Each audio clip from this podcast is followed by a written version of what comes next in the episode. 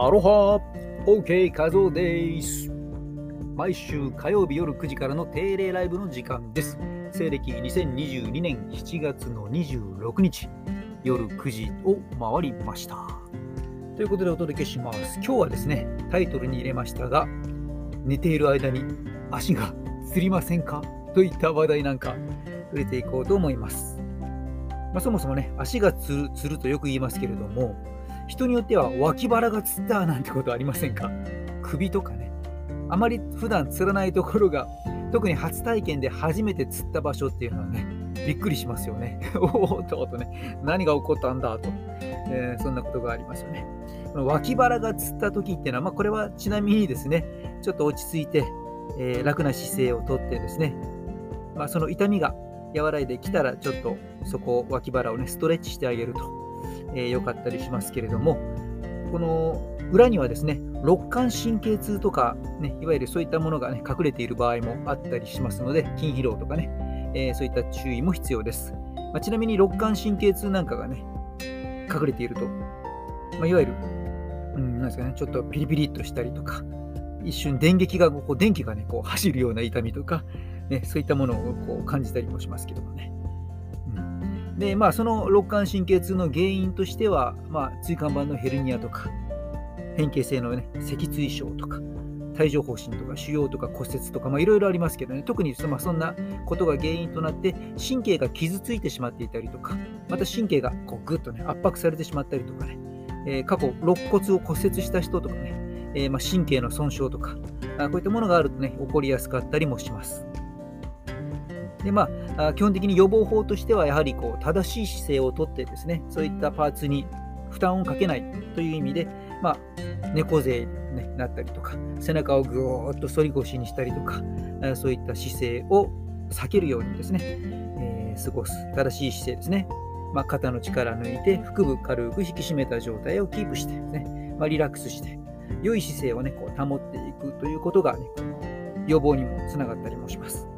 で、はたまた筋疲労というですね、いう原因の場合は、もう使いすぎて筋肉がね、疲労を起こしてしまっていて、脇腹がつるというね、こういうケースもありますので、こういった方の場合はですね、しっかりと休めてあげると。まあ、急激に運動したりとかですね、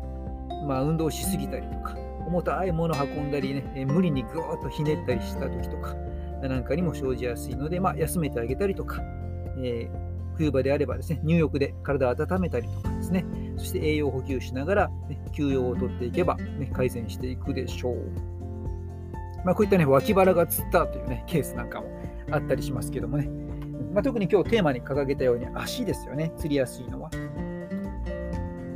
で、特に、えー、釣りやすいのがふくらはぎだったりもしますけどね、こう強い痛みがね、こうギューッと出てきて、まあ、多くの方がきっと経験していらっしゃると思います。私もたくさん経験していますけどね。これもまあ原因はいろいろありますけどもね。以前 YouTube でもいろいろとその原因とか対処法とかね、たくさん、えー、まとめて話したものもあるのでですね、まあ、OK ウォーク TV ね、見られる方、ぜひこの、えー、スタンド FM のリンクをたどってですね、えー、見ていただければと思いますですね。まあ、今日はですね、そこえ、軽く触れていきますとですね、まあ、運動している時だけじゃなくてですね、今日テーマに書いたように、寝ている時にもつるということがね、あったりするのがね、こう足のつるという現象です。まあ、これ基本的に何が起こっているかというと、私たちのこの筋肉が伸びたり縮んだりしながらこう関節動かしていくわけですけど、伸び縮みしているその神経からですね、伸びたり縮んだりする神経から命令を受け取るセンサーが誤作動を起こしてしまって筋肉がですねギューッとね強くギューッと縮みっぱなしになってしまってもう、ね、動かせなくなると。これがねいたたたたつったという状態ね、えー、そんなことになっていきます、はい、ですのでこれがですね、えー、まあ痛い痛い状態なんですけどもでちなみに脊柱管の、ね、腰部の腰部脊柱管狭窄症とか腰部の椎間板のヘルニアとかですね、こういった症状を患っていると、神経がね、こうダメージを受けているので、このセンサーも誤作動を起こしやすいね、この流れから、えー、すねの筋肉がね、小村返り、すねの筋肉がつりやすくなったりもします。うん、で今、この小村返りっていうのは、ちなみにあの、つるっていうの小村返りってなぜ言うかご存知でしょうか、うん、これはですね、あのふくらはぎのことなんですね。ふくらはぎのことをそもそも小村って呼んでいた名残があってですね、小村がね、えー、まあ、ひっくり返るぐらいに痛いと。小村、ふくらはぎがひっくり返るように痛い。小村がひっくり返るように痛い。小村ひっくり返るように小村が小村小村返りとなったのでですね、えそんなところで小村帰りというね、呼び方をしたりします。ふくらはぎがぐーっとつったというですね。うんまあ、冬場に寝てる時にギュンとつるのは、足が冷えてしまった、ね、時に、まあ、筋肉がね、やはり誤作動を起こしやすくなったりして、えー、つってしまうとか、まあ、水分不足とか、意外にね、冬場も、えー、汗かかなくても結構ですね、寝ている間はやはりですね、呼気とかからも水分が抜けていくので、脱水症状に、ね、なってしまって、凝りやすくなったりとか、えー、そういうことがあったりします。まあね、あとは過度な運動不足とかね、こういったものもね、えー、睡眠中のつるというね、えー、ことにつながっていきますので、まあ、普段からですね、よくストレッチをして、えー、動かして、え動きの良い、え柔らかな筋肉をしっかり育てておきましょう。そしてミネラル補給、水分補給ですね。えこういったことが、足が急につって、あいたたたとね、えこれを回避するポイントになってきます。まあ、ちなみに、最後に対処法だけ簡単にお伝えしておきますと、ふくらはぎがつったときは、これは先ほど話したように筋肉の誤作動でふくらはぎの筋肉がギューッと、ね、縮んでしまっている状態です。なのでこの時はつま先をですね自分の足の方にギューッと引っ張ってくる感じでふくらはぎアキレス腱ふくらはぎねあたりの筋肉をゆっくり優しく伸ばしてあげる、ね。うん、で一方その逆にですねすね弁慶ですねすねがつった場合というのはすねの筋肉前脛骨筋なんてね、すねの筋肉がキューンと、ね、収縮してしまっているので、えその時にはつま先をぐーっと伸ばすようにですね、ゆっくりと優しくですね、えー、してあげて、で、えしっかりと揉みほぐしていくっていうね、まあ、そんなね、アプローチが必要になってきたりします。ちなみに、同時に釣った方っていらっしゃいますかね？これ聞いてる人の中で。いや、すねとふくらはぎが 同時に釣ってどうしようか迷ったっていう方いらっしゃいますかね私は経験ありますけどね。ややばいですよね。どちらか直そうとすると、どちらが逆にね、えー、釣りが激しくなり、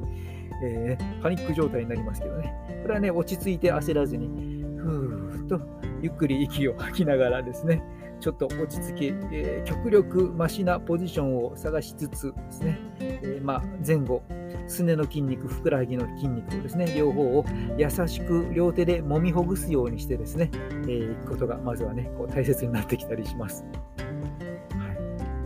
というわけでですね、まあ、ミネラルの補給なんかはですね、まあ、特にこの筋肉の動きですので、マグネシウムとかですねで、マグネシウムといえばどちらかというと、海産物ですね、うん、わかめとかですね、えー、海藻であったりとか、あと意外かもしれませんけど、まあ、海産物という意味では、スルメとかですね、えー、こういったものとか、まあ、アーモンドとかですね、ナッツ類、えー、こういったものも取ってあげると、そういったマグネシウム、ミネラルの補給にもつながっていきます。というわけでですね、えー、釣った場合も焦らずに対処していきましょうと。ただですね、えー、あまりにも頻繁に釣ると、まあ、目安にしてはですね、毎週毎週毎週ね、えー、釣らない週がないぐらいね、え、頻繁に釣ったりとか、えあるいはですね、え足だけじゃなくて、胸とか首とかですね、上半身も含めて、もうそこら中がつるとか、えそういった状態がすごくね、え多発する方は、えその裏にはですね、ま、心筋梗塞とか、え動脈硬化とか、いろいろな病気がですね、え、隠れている場合もありますので、そういった場合には一度ですね、ちょっとお医者さんに、ね、相談された方がいいというケースもあったりもします。というわけでですね、本日は寝ているとき、あなたは足がつりませんか？つった場合の対処法、注意するべき釣りについてお伝えしました。参考になれば幸いです。ここまでのお相手は、ウォーキングポッドキャスターの OK 和夫でした。というわけで、いつもは姿勢改善、ウォーキング、健康的に美しく歩くための秘訣等をお伝えしております。えー、というわけで、ね、第7波のコロナも、ね、増えてきていますけども、皆さんですね、感染しないように、舞茸なんかをね、しっかりと食べながら、自己免疫力を高めていくというね、最大の防御方法をね、しっかりとっていきましょう。というわけで、またお会いしましょう。マハロー